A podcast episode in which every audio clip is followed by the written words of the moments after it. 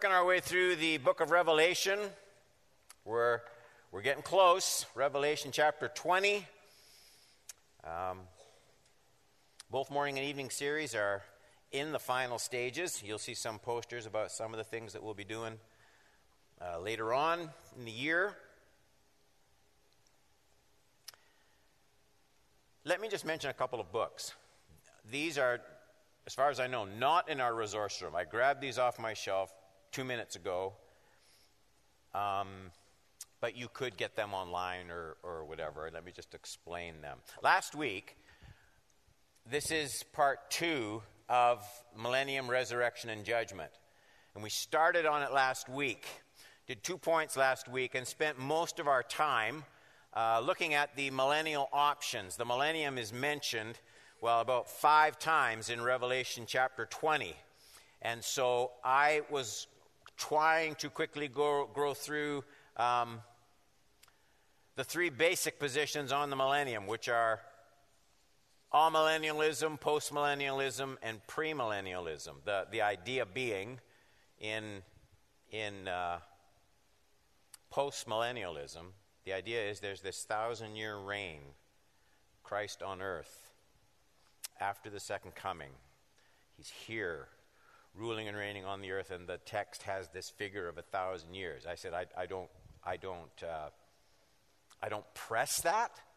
Like, if it's not a thousand years, I'll be upset. I know that numbers are used in different ways throughout the book of Revelation, but that's where millennium comes from. Amillennialism believes that there won't be any literal reign of Christ on the earth. It's not technically true to say that amillennialists don't believe in the millennium. It's that they don't believe in a physical reign of Christ on earth. They would believe that the millennium, that language in Revelation 20, is a picture of the rule and reign of Christ in the hearts of believers. Or they would believe that those who've died and gone to be with the Lord, my dad, your relatives, they are ruling and reigning with Christ right now, and that that's the millennium. So amillennialists believe there's another explanation other than Jesus being physically present here on earth. Post millennialists believe, as, this, as post would imply, that um, Jesus comes not before the millennium to rule and reign on the earth a thousand years. He comes at the close, post, after the millennium, that the church the body of Christ brings about uh, this idyllic state on earth where Christ rules and reigns through his church. We will change the education system, the legal system, the political system. Usually, in postmillennialism, you have some kind of a rising of uh, latter day prophets and apostles, and uh, the power of Christ's kingdom will be manifested supernaturally in the church in such a way that the world will be transformed and then Jesus will come. I find that the hardest, that one, the hardest position to, to hold, personally. Premillennialists believe you have the second coming, Jesus comes back, and he is here, ruling and reigning on the earth for a thousand years, whatever the time span is. So he comes pre, before. He establishes the millennium and rules and reigns on on earth. I say all of that because uh, a book that I found helpful, I don't agree with every word of it, so if you get this book and you read something questionable, you don't have to question my orthodoxy. I don't agree with everything in the book, but I think overall, if you want a book that explains what I just went over, sorting out evangelical options, The Millennial Maze.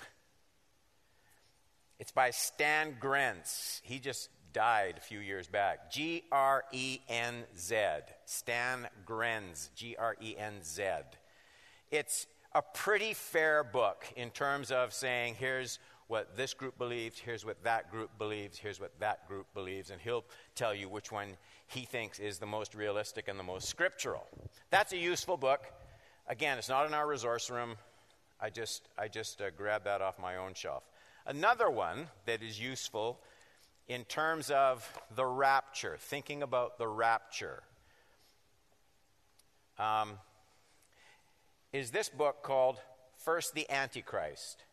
It's by Bob Gundry, G U N D R Y, Bob Gundry. The the thesis of the book is, is why the pre trib rapture, as it's been so touted with Hal Lindsey and a lot of films and movies, it is very hard to line that up with a lot of scripture passages, and this book would be as good as any that I know of in terms of sorting that out and explaining it in a scriptural way. So that's called First the Antichrist by Bob Gundry. The other one is The Millennial Maze by Stanley Grenz. And they don't have them in the resource room. They get mad at me when I recommend books and everybody goes in there, and then I get in trouble. You just don't want that. All right, Millennium, Resurrection, and Judgment, Part 2. Tonight's presentation is in 3D. Revelation 20, I'm going to read 15 verses. John continues with these revelations that he sees on the island of Patmos. He's there for exile, punishment for his testimony to Jesus Christ. He writes Then I saw an angel coming down from heaven, holding in his hand the key to the bottomless pit and a great chain. And he seized the dragon, this angel did, that ancient serpent who is the devil, Revelation 12, and Satan, and bound him for a thousand years. This is where we get the term millennium. And threw him into the pit, shut it, sealed it over him, so that he might not deceive the nations any longer until the thousand years were ended. After that, he must be released for a little while. What a strange sentence. I'm going to talk about that. And then I saw thrones, and seated on them were those to whom the authority to judge was committed. And I also saw the souls of those who had been beheaded for the testimony of Jesus and for the word of God, and who had not worshipped the beast nor its image, and had not received its mark on their foreheads and hands. So, this is where amillennialists get the idea that, that those who have gone to be with Jesus, they're in the millennium now ruling and reigning with Christ because John sees these thrones and he sees the souls of those who had been beheaded. So these people are dead. And then it says, uh, middle of verse 4, they came to life and reigned with Christ for a thousand years. The rest of the dead did not come to life until the thousand years were ended. So there's a group at the beginning and a group at the end.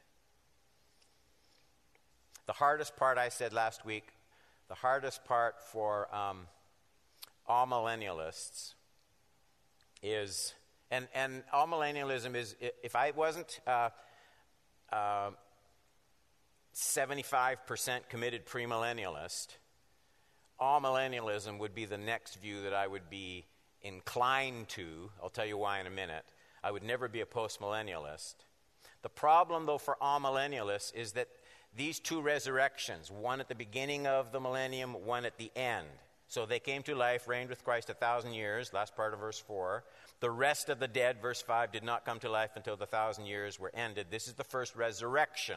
So the words for coming to life and resurrection are only used in the scripture and even in uh, ancient documents, period the words are only used to describe physical resurrection, and the amillennialist has to do something different. He makes it conversion.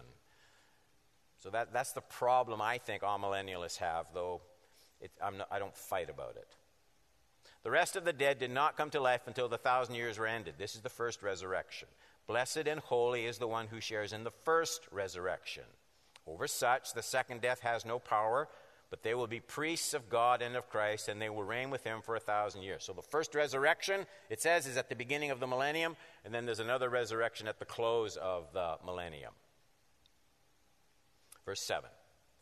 And when the thousand years were ended, Satan will be released from his prison. This is not the lake of fire, it's called his, his prison.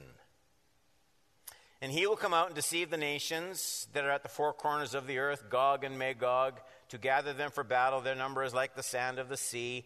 They marched up over the broad plain of the earth and surrounded the camp of the saints and the beloved city, but fire came down from heaven and consumed them. He sees this vision. And the devil who had deceived them was thrown into the lake of fire. This is different now. Thrown into the lake of fire. This is not the bottomless pit where he was sealed. Thrown into the lake of fire and sulfur, where the beast and the false prophet were, and they will be tormented day and night forever and ever. Tormented. Not in a place of torment forever and ever, but actually tormented forever and ever. And then I saw a great white throne and him who was seated on it. And from his presence, earth and sky fled away, and no place was found for them. And I saw the dead, great and small, standing before the throne, and books were opened. And then another book. So you have books, and then you have another book was opened, which is the book of life. And the dead were judged by what was written in the books, according to what they had done. And the sea gave up the dead who were in it. Death and Hades gave up the dead who were in them. And they were judged, each of them, according to what they had done. And then this strange verse death and then death and Hades. Death and Hades were thrown into the lake of fire. This is the second death, the lake of fire. And if anyone's name was not found written in the book of life, he was thrown into the lake of fire. You see that verse 15? Is that in your notes? Okay, read it out loud with me. 15. And if anyone's name was not found written in the book of life, he was thrown into the lake of fire. I have two more points. I took a lot of time getting into it tonight. Let me just move ahead. Point number three, because we did one and two last week. Satan freed and then doomed. You just have to come to terms with this because it's such a strange part of the text. You see in verse 7 there, and the thousand years were ended, and Satan will be released from his prison, and he will come out to deceive the nations that are at the four corners of the earth, Gog and Magog, to gather them for battle. Their number is like the sand of the sea. And they will march up over the broad plain of the earth and surrounded the camp of the saints, the camp of the saints, and the beloved city. But fire came down from heaven and consumed them. So this isn't a battle that actually ever gets fought. 10. And the devil who had deceived them, because he's, he's, he's let out, he deceives the nations, makes all sorts of trouble, and then he's thrown into the lake of fire and sulfur, where the beast and the false prophet were, and they will be tormented day and night forever and ever. I have two thoughts. I think you have to eventually ask the question maybe it's the most perplexing issue uh, for premillennialists like, like, like myself who take up reasonably literal. I don't know if the thousand years needs to be pressed like date to date, but a reasonably literal interpretation of the millennium. This is the hardest part for us to deal with. It's this release of Satan after the completion of the thousand years. And, and you, you stop and you just say, what? So, what, what's the deal here? What possible purpose could that serve? Why must, why must Christ come and reign temporally, visibly, on this earth only, only to release Satan to deceive the nations again? And the, simplest answer is John doesn't give us a clue. He's not shown in any vision, he doesn't guess. It is just blank. Doesn't give us very many whys in his visions. But, but the question just kind of nudges its way up to the surface over and over again. And so let me at least put forward a theory that I think is, is helpful. I don't remember where I read it. I'm sure I didn't come up with it myself because I'm not bright enough. But I think, I think in, in the sovereignty and in the wisdom and in the justice of God, Satan's release after Christ has personally reigned for a thousand years right here on earth, it helps to do two things. It helps to demonstrate the real nature and root of human wickedness, and it helps to magnify God's justice. Take a look around you. Whenever anything really wicked happens, the, the news media, wherever you get your news, and there's right, left, and all sorts of sources. Whenever something really wicked happens, uh, the media finds, we have to find, some way of explaining why these things happen. And, and so we, we, look for, we look for heredity. Is there a history of mental illness? Is there, is there a history of depression? Is there, or we, we look to economics. There's crime, well, there's a lot of poverty in certain areas and sectors, or, or uh, psychological factors. And so we look for these reasons as to why things go wrong the way they go wrong and what brings these kinds of wicked deeds to the, to the surface. But there has to be an explanation. And so here's God wrapping up human history as we know it. And, and, and before the final judgment, see, the final judgment on all sin it'll be done in such a way it'll be done in such a way that um, we won't be able to object to it.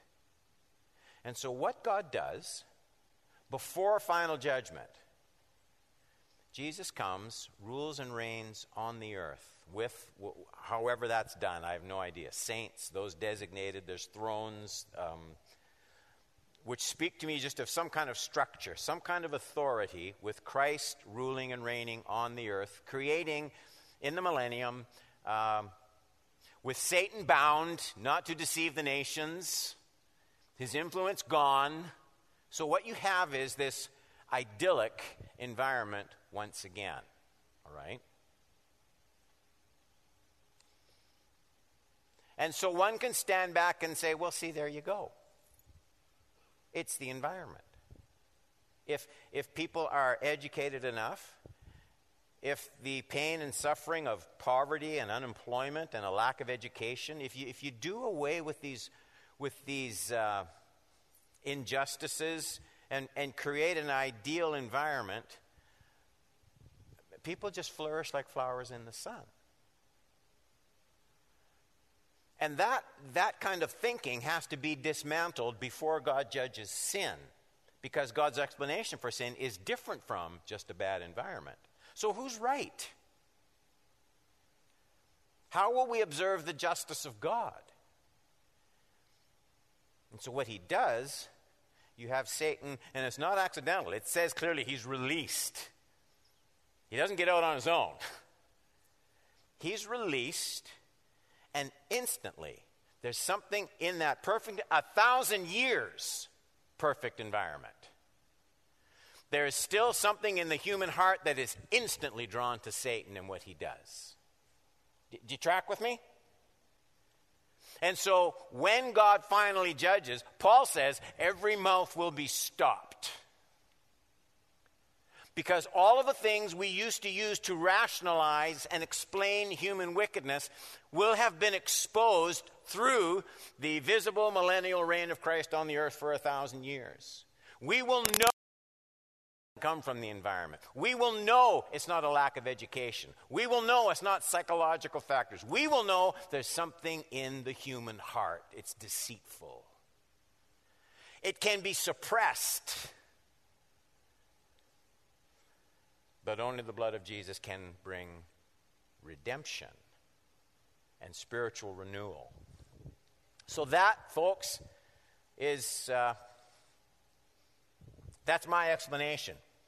Again, the text doesn't say that, but what God said all along will be made manifest that sin has its root in the human heart, and there is no one to blame but the wicked, fallen human self. It's the first thing I want to point out. Secondly, I want you to notice the nature of the punishment in the lake of fire. You'll notice that Satan, that dragon, is thrown into the lake of fire where the beast and the false prophet are. Um,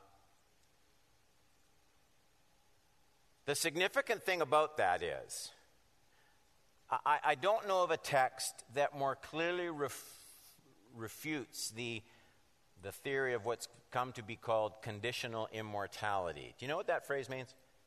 Conditional immortality means it's, it's another name for annihilationism.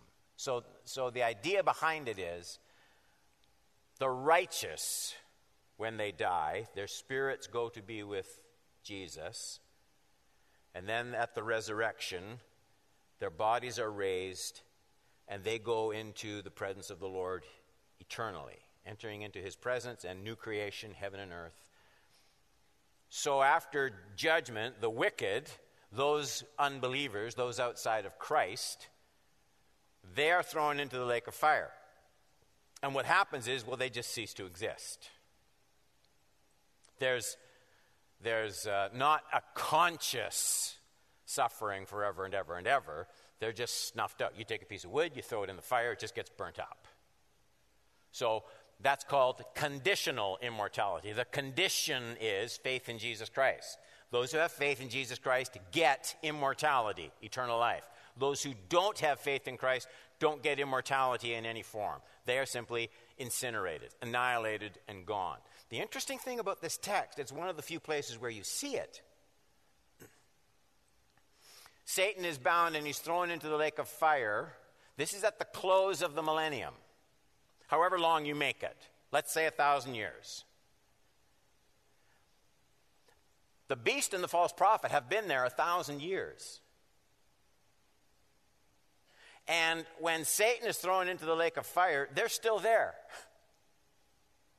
And the significant thing about that, I think, is the beast and the false prophet Antichrist and the false prophet, these are, by any measurement, these are not eternal beings. These are temporal, created beings. They have that in common with we. And yet they aren't consumed. And the text specifically says they're tormented forever and, and ever. Now, that raises another question. It's not in your notes. Oh, maybe I shouldn't.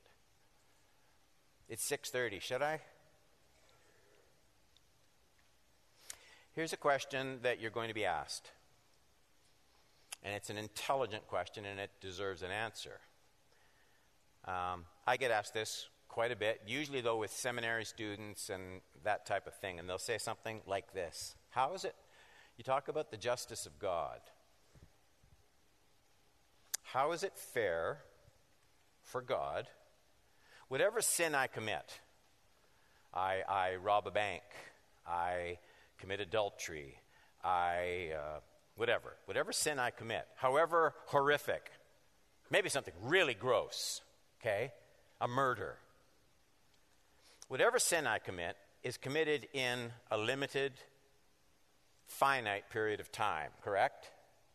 Because I'm, I'm only here for so long. And so one morning in July, I shoot Chris Mix. His wife gets the insurance. Everybody's happy.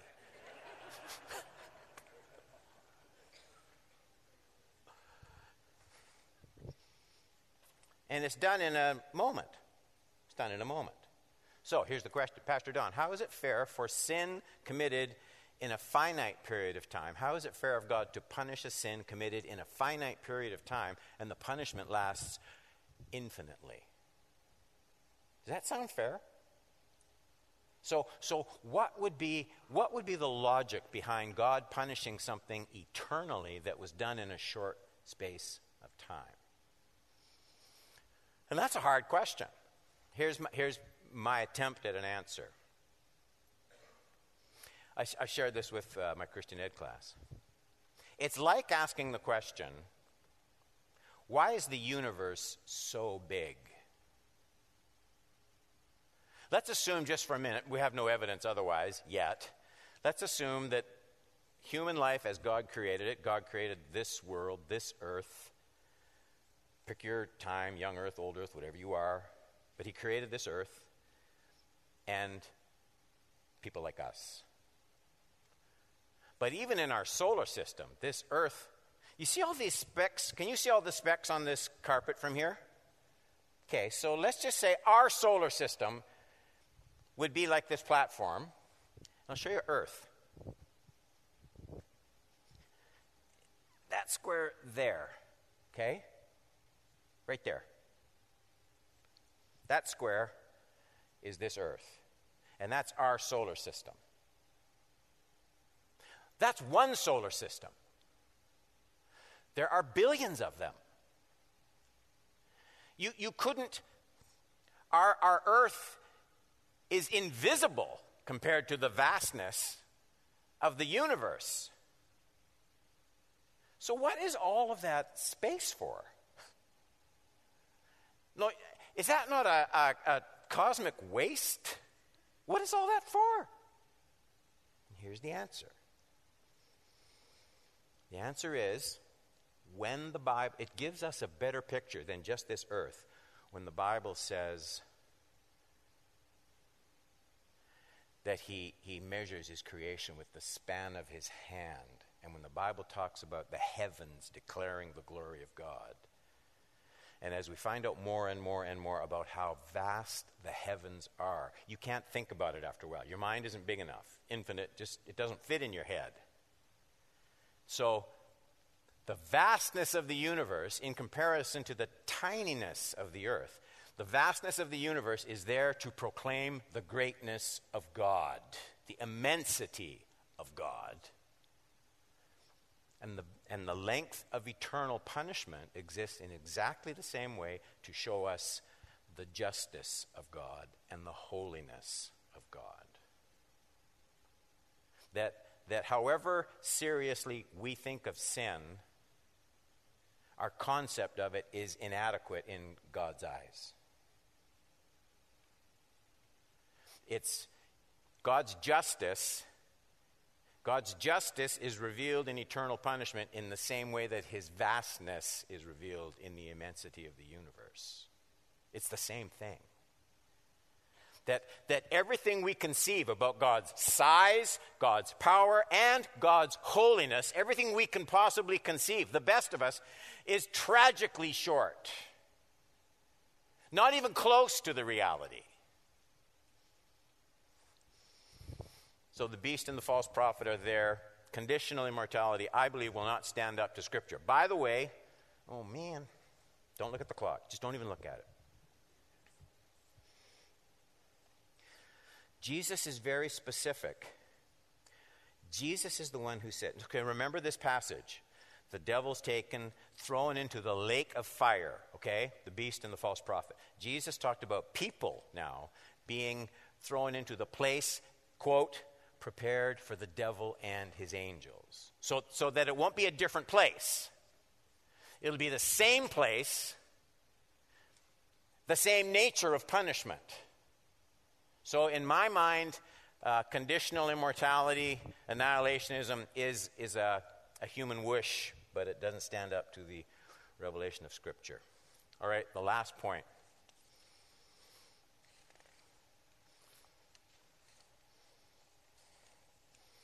Close to the last point. The great white throne judgment of God. 11 of chapter 20. And I saw a great white throne and him who was seated on it. I love this. And from his presence, earth and sky fled away. No place was found for them. I take that to mean um, it's going to talk about the sea giving up the dead, all the dead. There's, there's nowhere to hide. Earth and sky fled away. Everything laid bare, everything exposed. 12, I saw the dead, small and great, by this world's measurement. It's talking about kings, leaders, rulers, emperors, presidents, prime ministers, ordinary schlunks like the rest of us. All of us. So, you, what you see is there's this equality before the throne. All the distinctions that mattered and that we clamored for, positions of power, prestige, influence, all gone now. All gone. Standing before the throne, books were opened. Another book was opened, the book of life. The dead were judged by what was written in the books according to what they had done. And the sea gave up the dead who were in it. Death and Hades gave up the dead who were in them. And they were judged, each one of them according to what they had done. Then death and Hades were thrown into the lake of fire. This is the second death, the lake of fire. If anyone's name, now it's people, if anyone's name was not found in the book of life, he was thrown into the lake of fire. I want to go through three things fairly quickly. This final judgment will include the complete renovation of the material order of things, the physical realm. So, so you have earth and sky fled away and no more place was found for them. It's, it's like the text we've been studying. This isn't in your notes, but Sunday morning in Hebrews a few weeks ago, that phrase from Hebrews 12 27. Yet once more indicates the removal of things that are shaken, that is, the things that have been made. This, this shaking. It ties in with what we've already seen when we came to the last seal. Remember, I said the seals, the trumpets, the bowls, they all take you right up to the end. When you came to that last seal, Revelation 6:12, when he opened the sixth seal, I looked and behold there was a great earthquake. The sun became black as sackcloth, the moon became like blood, the stars of the sky fell to the earth, the fig tree, as a fig tree sheds its winter fruit when shaken by a gale, the sky vanished like a scroll that is being rolled up. Every mountain and island was removed from its place. And so we've seen this end time judgment before, at least twice in the book of Revelation, at the end of the seals, at the end of the trumpets, and now at the end of the seven bowls of God's wrath. Secondly, notice the mention of these two different names for the books. And I think it's important, and it's confusing. All are judged, it says, for the record of their deeds but no one is going to be saved by their good works. So people will stand, especially at the close of millennium, with no excuse for their deeds. But it's this opening of this other book, the book of life. That's where we find any hope for salvation and redemption and eternal life. And, and John again, he reaffirms reaffirms there's no other hope for salvation than having one's name in the book of life. If anyone's name, 15, was not found written in the book of life, he was thrown into the lake of fire. Let me just say this. These are different books, but they aren't contradictory. In other words, we are not saved by works. We are saved by faith, grace given in a response to faith, not of works. And so, the book of life. But then you have everybody being judged by their works. And what I what people frequently do is they make this like two judgments. So you have those whose names are in the book of life and they just get a pass. And then everybody else, the wicked, they're all judged by their deeds. And I, I don't think that stands up. I think, I think people whose names are in the book of life, who received grace will manifest faith in Jesus Christ in obedience. In other words, we'll be rewarded for our good deeds recorded in the other books. So it's not just two separate camps. There are people whose names are recorded in the book of life, and that will manifest itself in being rewarded for good deeds. There are people whose names are not in the book of life, and even the good deeds they do won't get them eternal life. See, it's important to see that difference, that distinction. Lastly, final point this final manifestation of Christ's victory in the destruction of death and Hades themselves. You see it in 13 and 14. And the sea gave up the dead who were in it. Death and Hades gave up the dead who were in them. They were judged, each of them according to what they had done. Then Here's the phrase Death and Hades were thrown into the lake of fire. This is the second death. What's that about?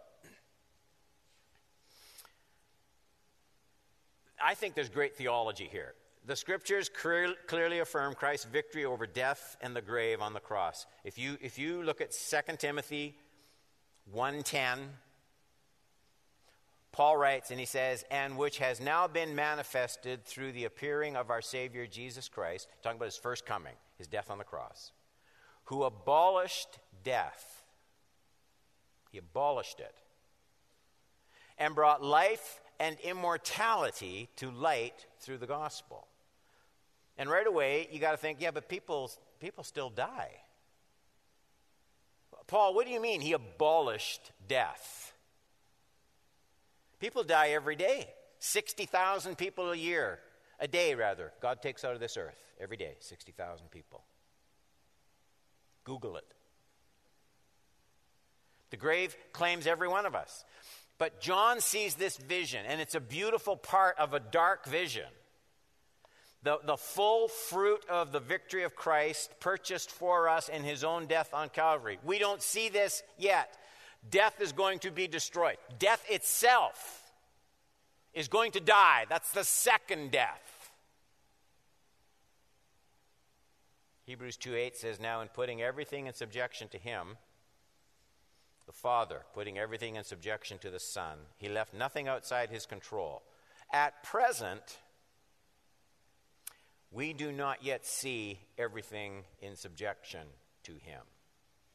It's not done, it's not finished. I don't know what it's going to look like. John sees these visions, and I can't imagine what he saw. I, I, I think it's going to be a delightful day, and I, I, I think about I think about the shout of applause. You might be the quietest worshiper in the world. You will shout when, when somehow our Lord takes a hold of death and just takes it by the throat. Have you lost loved ones? And he's going to just throw it into the lake of fire, and death will be done. And we will rule and reign with Christ forever and ever and ever. It's a perplexing passage, but it's got a really good finish. Let's pray.